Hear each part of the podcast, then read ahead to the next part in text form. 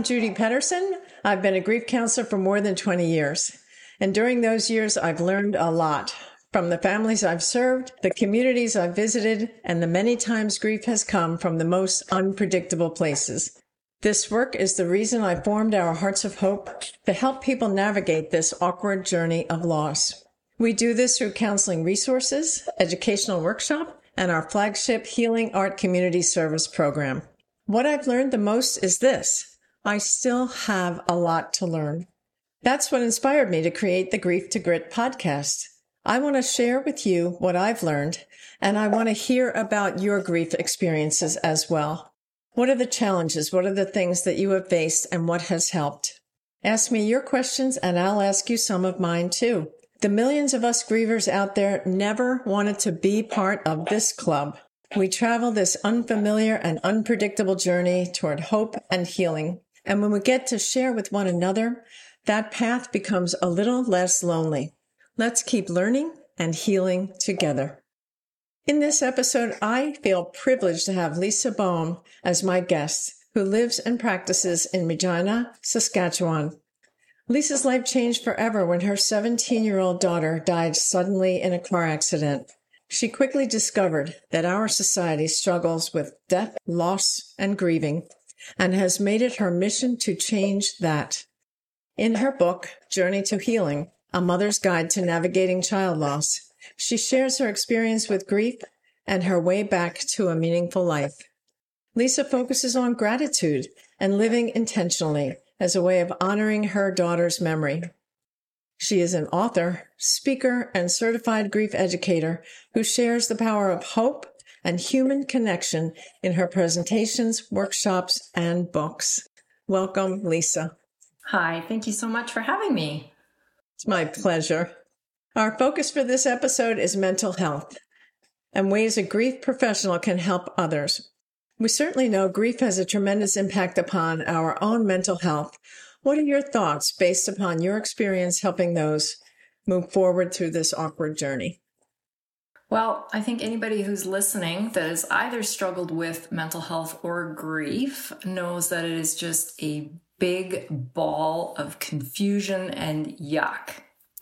Uh, there's no clear path. And that's what makes it such a tricky topic to to help somebody with because everybody's journey is so different. But I think there are some keys that we can all all t- take and put into place.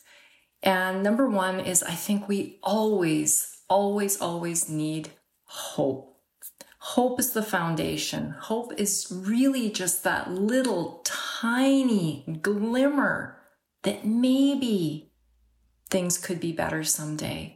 We don't have to have um, a detailed plan forward all the time, but we just have to have that hope. The second thing that I think we all need when we're facing adversity in life is courage. And I think sometimes we mistake courage for this big, loud thing it's actually courage is a very small thing. It's just that tiny little voice in our heads that give us the strength to do really scary things. Because when we're struggling, getting out of bed can be scary and hard. But it's those tiny little baby steps that we take that actually lead us towards healing. And I think the last thing that we all need in all life's crisis is we need people. Not just people, not just the bodies, but we need the right people. I talk about building a team when you're struggling, right? We need the right people. And maybe your team is really, really small, but it's those people that'll walk beside us when we're doing the ugly snotty cry and they'll peel us up off the pavement 27 times every single time we fall. And I think that if we have those three things, we can do anything. Lisa, you experienced a loss no parent is ever prepared for. How did you turn the loss of your daughter into honoring her legacy? We'd love to hear her story from you. Well, just really quick. Um, your listeners can't see, but right over my left shoulder, I have a picture of Katie. She's always with me. I believe that in my heart um, and in my soul. And from the very first moment that we lost her, I always wondered, what is she thinking when she watches me? And is she proud? She was a very vibrant, tell it as it is kind of girl. Um, and she would tell me, even when she was here um, in physical form, you know, that, that, you know, mom, what is wrong? Come on, mom. You know, she'd give it to me. Um, but just to back up the bus here a little bit, we lost Katie in a car accident, as you said in your intro. And uh, oddly enough, I have two kids. So I have uh, a now 20, almost 23 year old son, and Katie, who's forever 17. Um, and, and at that time, seven and a half years ago, she was the one I didn't worry about. Our son, uh, you know, was doing the teenage things that we won't get into today, but he was the one that was really worrying us and gave me all of my gray hair. Um, but Katie was the one that I never worried about. She was always on the honor roll. She um, would come home and say, Oh, mom, you know, I got 98% on my economics exam. To which I'd say, Great, I didn't know you had an exam because she was just so self efficient. She was always focused on education and the future. She'd been a competitive dancer for most of her life. So healthy living was just ingrained in her. She, you know, exercised every day. She was always uh, making, you know, healthy food choices, was dead set against drugs and drinking, and had actually just received an entrance scholarship into the Faculty of Nursing here where we live, thanks to her 95% average. Had a great boyfriend. She was dating the son of one of the doctors that I work with. Uh, greatest kid ever what what's a parent to worry about, right? Um, but we all know that life doesn't go according to plan. But getting back to your question, from the very, very start, I never wanted Katie's life to be in vain. I never wanted it to be pointless. And I thought, what can I take from this to help others, first of all, to make her proud? I, I picture her sometimes up in the clouds, you know, elbowing the other kids or or or folks up there saying, "See that lady? See that lady down there in the yellow shirt? That's my mom." Um, and just just trying to do what I can to to really find find the light in the darkness. She is absolutely up in heaven, elbowing everybody else, saying, "Look at that lady in the yellow shirt. She's my mom." What a what a beautiful description of a beautiful young woman. You have created so your your list of things that you have created is is almost endless, but I I'm curious and and I would love for you to share with our listeners what how you offer services. I know that your focus initially was bereaved moms, but but I know that since then you've expanded that, and I'd love if you would describe that a little bit. Definitely. I mean, as a grieving mother, especially right off the hop, and seven and a half years ago, I found that there were not a lot of great grief resources that were specific to grieving mothers. Now, I live in Canada, and maybe it's different in the US. I, I, can't speak to that, but I remember walking into our local big bookstore, which is huge, and there's an entire wall dedicated to parenting you know, what to expect when you're pregnant. There's an entire section on that. The baby years, the toddler years, the teen years, and on and on and on. And literally, there's half a shelf dedicated to grief. And within that half a shelf, there was one other book dedicated just to grieving mothers. And that's what prompted me to write my book. Um, and that's what prompted me actually to to work with grieving moms because the other thing I found is that so much of the messaging that's out there for those grieving and especially grieving parents is your life is over. Your life is over. In fact, I had more than one person tell me to my face in person that my marriage was going to end and that my then 15 year old son was looking at a lifetime of being a drug addict and having mental health issues. To which I thought, gee, thanks. So I thought, I know, I ref- no, can't do this. So I really was looking myself for positive messages, for people that would just say, this really sucks, but it can be good again. Maybe not as good as it ever was, but good, meaningful. I searched and searched and searched, and now we're starting to see some of that messaging coming up. But at the time, I thought, I have got to do something. And not just for moms who've lost kids, but for everybody who's grieving. You know, to, to start maybe talking about how we can change the conversation. I also work and have worked in oncology for over 30 years. I, I always have to do the math in my head, and the numbers are just too big, but it's over 30 years. As a frontline worker who's giving radiation treatments to cancer patients. So trust me when I say that I wore and still wear all the hats social worker, nurse, shoulder to cry on, you know, on and on and on. I feel like I've worked in grief even before my daughter died in an entirely different perspective. So now I'm realizing, holy heck, how ill prepared are we as frontline workers working in grief?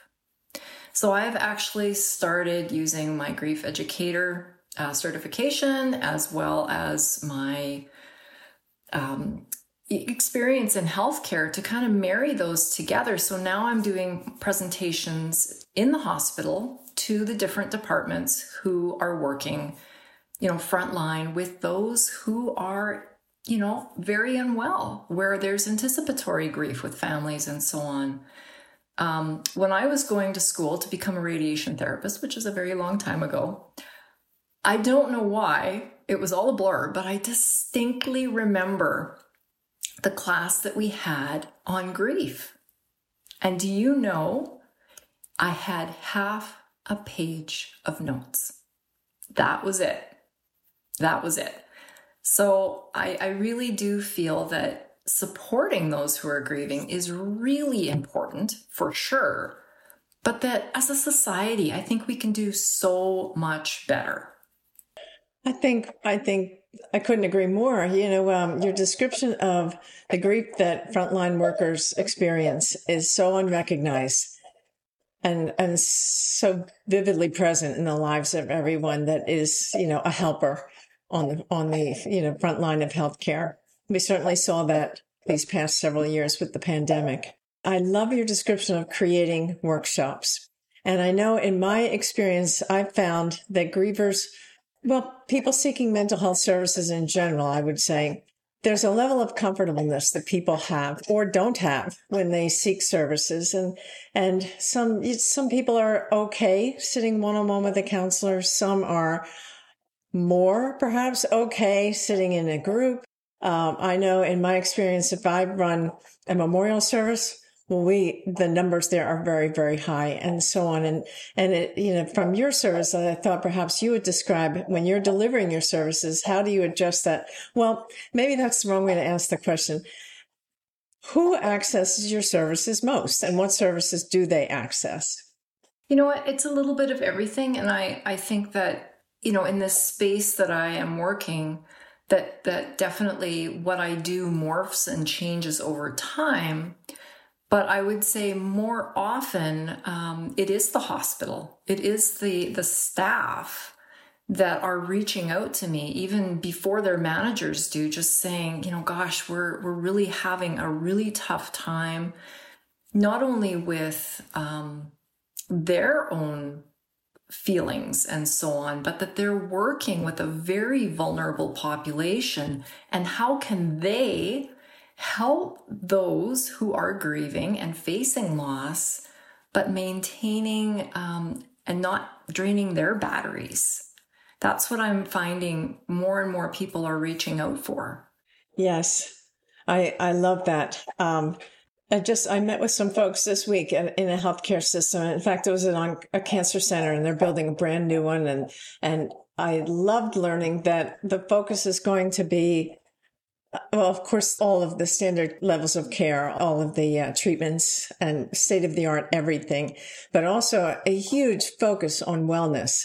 And I thought, well, this, you know, wellness not only for the families that are coming in. That's the main discussion that I had was let's help the family members who are waiting for their loved ones. But the discussion turned to, well, why wouldn't this be appropriate for anybody in that healthcare system? So I, I love to hear what you're saying. As a matter of fact, I would love at some point to perhaps partner with you to offer something that you offer to this healthcare system. I think they would love it. How about the books that you have written? Can you tell our listeners you now have written two books? I have your first one and it's wonderful. And now that I see the second one, I'll have that within a week. But I would love to hear you describe what prompted you to write those books and what they're about. The first book that I wrote is called Journey to Healing. Um, and a little bit of a funny story about that. I would never have described myself as a writer. That was my daughter. I think if you would have asked me 10 years ago if you if I would ever write a book, I would have laughed and I'd I would have said it was more likely that I would scale Everest than write a book. But about a year and a half after we lost Katie, my husband and I were sitting in the front room one Saturday morning having coffee and I said, "I think I want to write a book." And he said, "What earth would you write a book about?" I said, "Well, losing Katie." And he looked at me and he said, Who's going to want to read something like that? And I said, I don't know, but I said, if I can help one person make sense of this terrible, terrible thing that we're facing, I said, I think, I think it's worth it. And he was a skeptic, I have to say, the entire time. And he was the very last one to read my uh, beta copy before it went to print. And I think it was just because it was a little bit too raw and real for him. But the thing that I am most proud about with this book is that it's not about Katie. It's not about losing my daughter.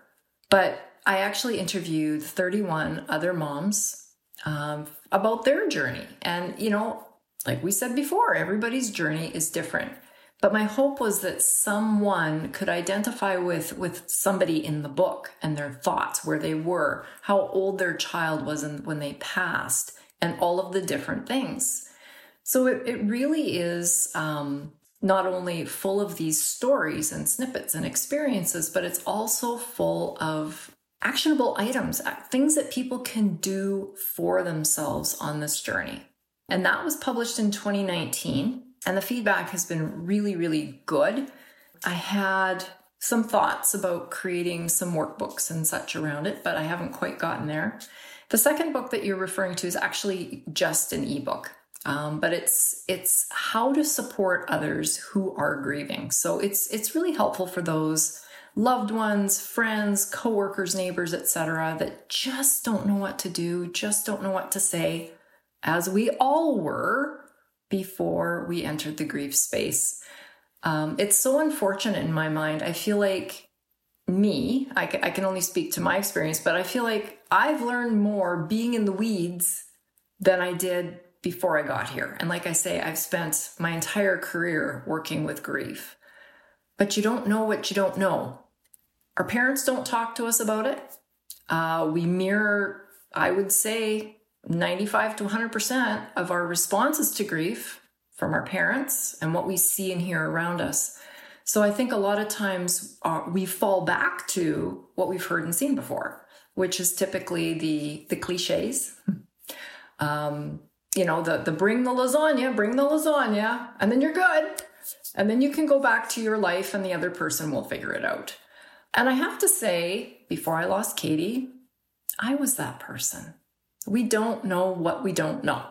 So I created this little handbook, and honestly, it's it's not even that long, um, but it does have some some helpful things in there for people you know, to to just give a glimpse into what those who are grieving might be feeling and helpful things that they can do and say.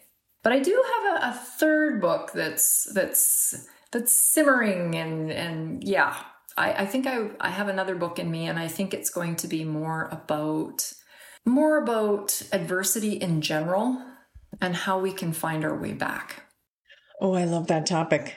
I love that topic. Well, what I have loved about your first book was that this is something that can be picked up and put down. And as you described going into the bookstore, there are no books, you know, there are, there are big, long theoretical, you know, research books you can find. And, but for the person who is newly bereaved to pick it up and find something helpful and to put it down, our attention spans just aren't that long in the early days. And, and I think that's, uh, I think that's one of the things that I found most beneficial. And, and I know that the professionals that I've shared this with, as well as their clients, I think that's the most appealing thing is that it's for everybody. It's, you know, it's not just for, it's not just for the clinicians, it's for everybody.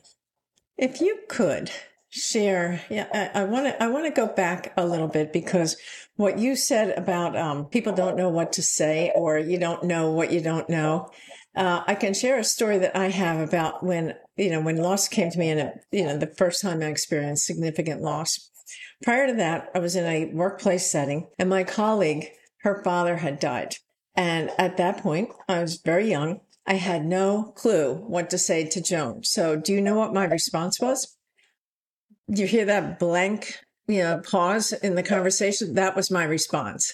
And I think it's just simply we didn't know, you know, that's why I think your newest book is going to be the most helpful because if I had only known then what to say to her then, because then shortly after that, I lost my uh, late husband and I, you know, eventually went back to the workplace. And guess who was the first person to run up and give me a hug?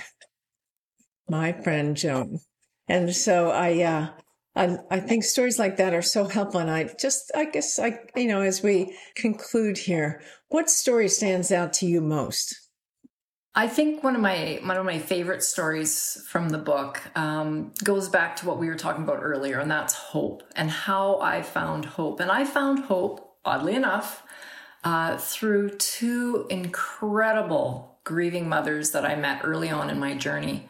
It was four days before Christmas, so just two weeks after we lost Katie, I found myself at a grief support group. And you can imagine the, the vibe, the feeling in the room was pretty somber. Um, pretty, you know, nobody really wanted Christmas to come. But there were two women in that space that I was so drawn to.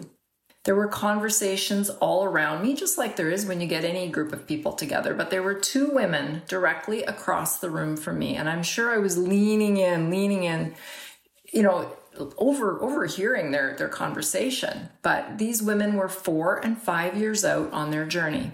Uh, but similarly to me, they had lost a teenage daughter one was in a car accident and one was to suicide. And they also had teenage sons still at home, like me. And the one mom said, You know, my daughter loved life. She loved to laugh. She loved everything about it. She loved to go out and have fun. And she said, So I think that's the way I want to live my life. So that I, and I'll honor her by doing it that way. I thought, huh, and then the other mom said, My son, he deserves a good life. He deserves a plugged in mom. He deserves a great Christmas. So we're going to do Christmas this year. But instead of turkey, we're going to have chili. And instead of opening Christmas presents on Christmas morning, which is too hard, we're going to do it on New Year's Eve. We're just going to do it different. And I remember just thinking to myself, okay, so first of all, I get to do grief any way I want. And secondly, there is some light. These women are laughing. They're they're in a room that's full, filled with other grieving moms, but they're shining. They're smiling. They're talking about the future. And I remember thinking, that's how I want to do my grief.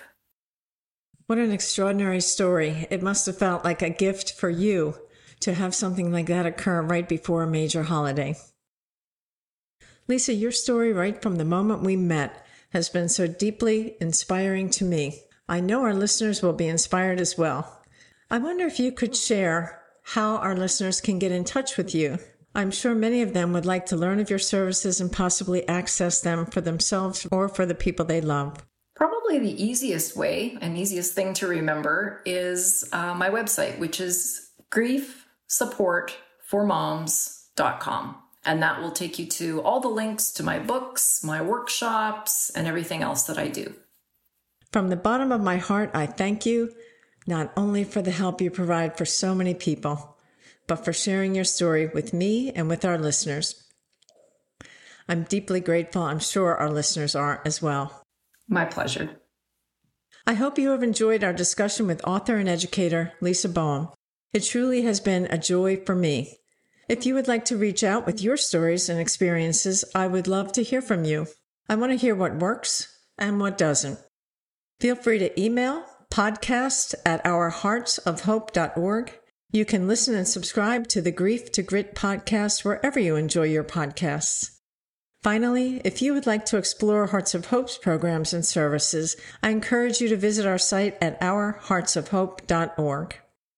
Thank you for sharing a few minutes of your time with Lisa and me, and for making space to take care of your grief.